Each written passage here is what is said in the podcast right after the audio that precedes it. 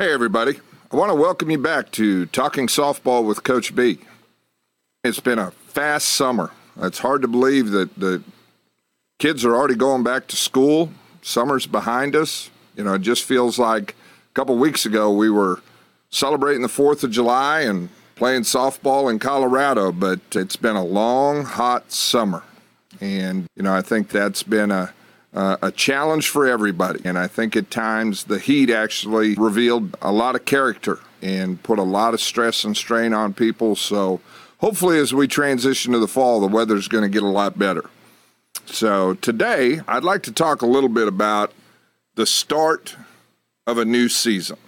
You know, obviously, everybody wrapped up their summer season recently and Hopefully, teams are staying together, but it sounds like there's going to be a lot of movement again. And it always seems like this time of year, there's a lot of transition. Teams are disbanding, coaches may be not coaching anymore, or players may decide that they don't want to play anymore or play for that team. And so we're going into tryout season. By the time this airs, you know, most organizations and teams will have had their tryouts, but I, I, I do want to address the concept of tryout season. You know, for us in our organization, American Freedom, we're getting ready for our organizational tryouts this weekend. And we have a number of our teams that are having open workouts and tryouts. And I think it's important as coaches as players and as families, we really take the time to sit down and decide what we're looking for. What is the goal during tryout season? Are we adding players to a solid team? Are we adding players to a team to make it better? You know, are we expanding our roster a little bit, whatever it may be? So, coaches, I'm going to address you first because I'm one of you. And I think that all of us need to take a little bit of time to evaluate where our team was at the end of the summer. I mean, for me, obviously we have graduation and we have seniors that are going off to college, so that creates a need. And there may be some other players that decide not to be a part of our team, and that will create needs for us also. And at every level, though, coaches are dealing with players that move up? Am I going to move my team up? And does the whole team move up together? Or would some players benefit staying at their other age group for a while? I think that's a big message. Okay?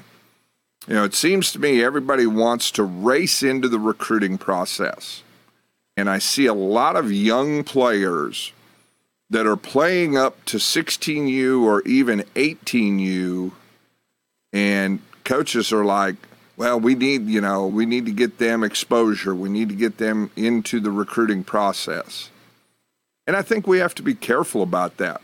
You know, we have to look at it and say, are we going to present them in the best opportunity for them in that process? You know, obviously, 14U, 16U, 18U, second year 14U, those players are all high school age players. You know, we have freshmen that are second year 14U players, and then obviously all the way through 16 and 18. But just because a player is a second year 14U player and we think that she's playing high school softball, so she's ready to play 16U or even move up to 18U, which I just don't understand. But if, as coaches, we think that is what's best for that player, we need to make sure that they have the tools, the talent, and the mental makeup and personality, confidence, whatever we want to put in that category. We have to make sure that they are prepared to have success at a higher level. Because if they're not, it may benefit them to stay at the 14U level for another year. And I know some will say, well, you know, she needs to play at a more competitive level. Well, there's a very competitive level at the 14U level. You can find a team at 14U that's going to play a great schedule, play against high level competition, and they're going to get better. Okay? So I think as coaches, we need to make sure that we don't try to speed up the process and go out and recruit those players too early to bring them into our situation. The other thing I think we have to be careful about is our team dynamic. You know, if we have a team where we may have, and again, I'm going to use my team for example. The majority of my team has been together now for at least two seasons. And we have a pretty good dynamic. Okay. We're going to have a lot of 23s on our roster. So we're going to have a lot of seniors. And that dynamic has been decent, like I said. So as I'm out looking for players to add to my team, I want to make sure that I find players that are going to fit into our team dynamic as much as they're going to bring talent to our roster. That is critical. Because again, this is still a team sport. So we need to make sure that we can do what it takes and add the players that are going to complement our dynamic. If we need to change our team dynamic, then we need to go out and we need to find players that bring the desired dynamic to the program. Do you have leaders in place? I'm fortunate. I've got a couple of pretty good leaders that have developed over the last two years so I don't really need to go out and find another leader, okay? Because those two understand what we do, they understand our system and understand how we play and what our expectations are. So I don't really need to go out and replace them with someone from the outside or move someone up from the organization. What I'm looking for are players that bring the right mentality and dynamic to the game, along with a solid talent base. Okay? And that I think is really critical for us as coaches, you know, because everybody wants to go out and recruit the best talent. Well, if you put together a group of players that are all really talented, you may not have the best team dynamic that you want to have. Or if you've been coaching a, a, group and you've brought this group along and they have really developed into a pretty good unit, you want to be careful not to cast off too many of those players because it takes the team dynamic with them. Yes, you may want to add some players that are going to complement and make that roster better and allow you to perform better on the field. But you don't want to lose your team dynamic because it takes time to develop. That doesn't just happen the first day you step on the field. You know, as a former college coach, I mean, we spent the entire fall working on our team dynamic. And we got to practice with them every day you know, as select coaches, we might get them once a week or twice a week, and they may or may not all be able to attend each practice. So, are we really taking the time to develop that dynamic that's going to be critical for us to be successful when we take the field? So, I think as coaches, we need to be really careful that we're not just out trying to find the best players and forgetting about maybe some players we have that are continuing to grow and get better, or what our team dynamic is and how those new players are going to fit in. Okay, so when we're at tryouts and we're at our open workout, there's more to be looking for than just the most talented kid on the field. Because a collection of talent without dynamic will not succeed for an entire season. They will come up against teams with greater team dynamic and, and average to above average skill, and that team with the positive team dynamic is probably going to be successful. So, coaches, I challenge all of us to make sure we understand what we're truly looking for during the tryout season.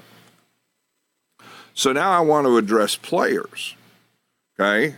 And again, players, I think you have to look at some of the same things I just talked about for the coaches players, you need to self evaluate where you are with your tools, and, and, included in those tools are not just your on field skills, but where are you at with your mental game? Where are you at with your understanding of the game? What kind of teammate are you? Are you a leader? Do you not want to be a leader and you'd rather just be a follower, and that's okay? But what dynamic are you really looking for? Because I know every player wants to play every inning of every game. Well, that's just not going to happen.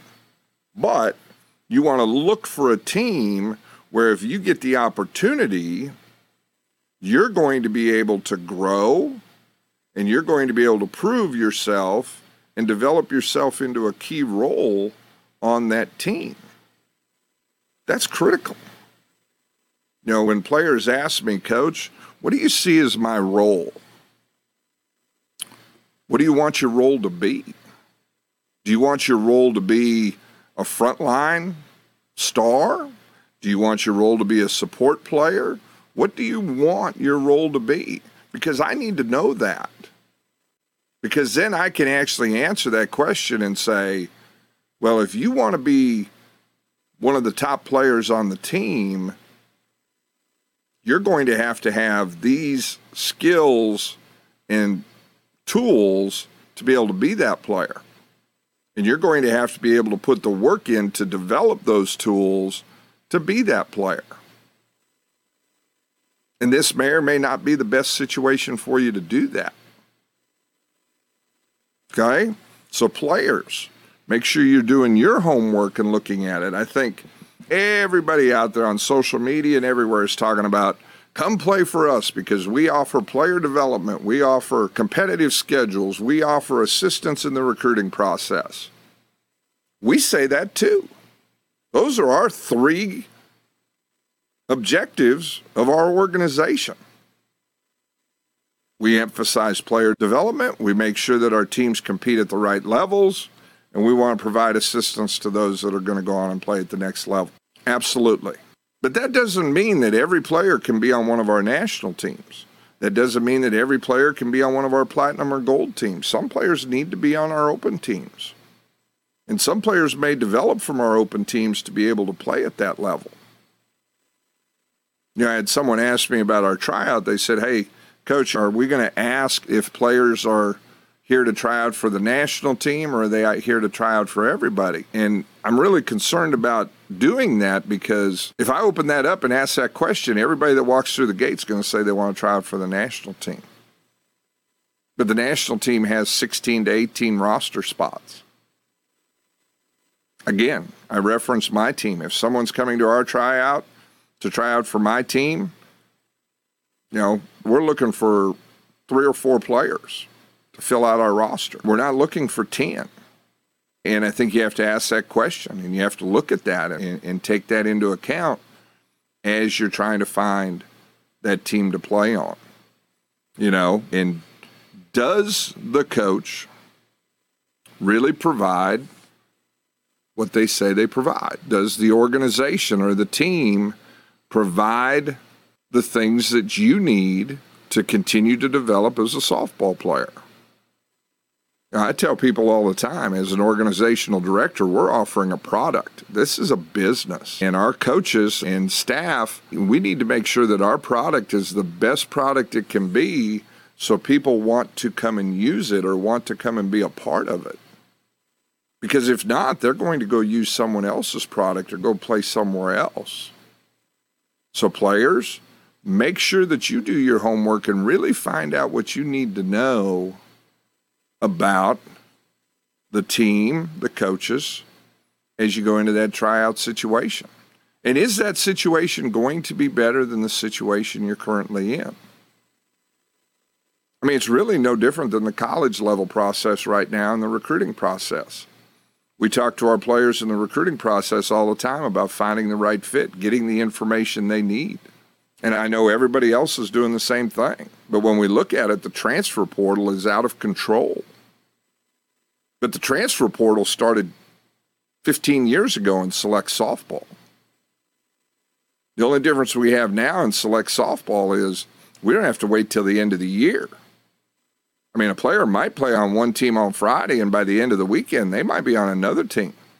I mean, that's, I mean, that's, wow, that's a real transfer portal situation. But I would hope it doesn't come to that. I would hope everybody that's going out and looking at tryouts right now has an opportunity to find that place where they can continue to grow and develop all the way through their softball playing career to get to the level where they want to be. That's what we should be looking for. That's what players going to tryouts should be trying to find is where can they find a home?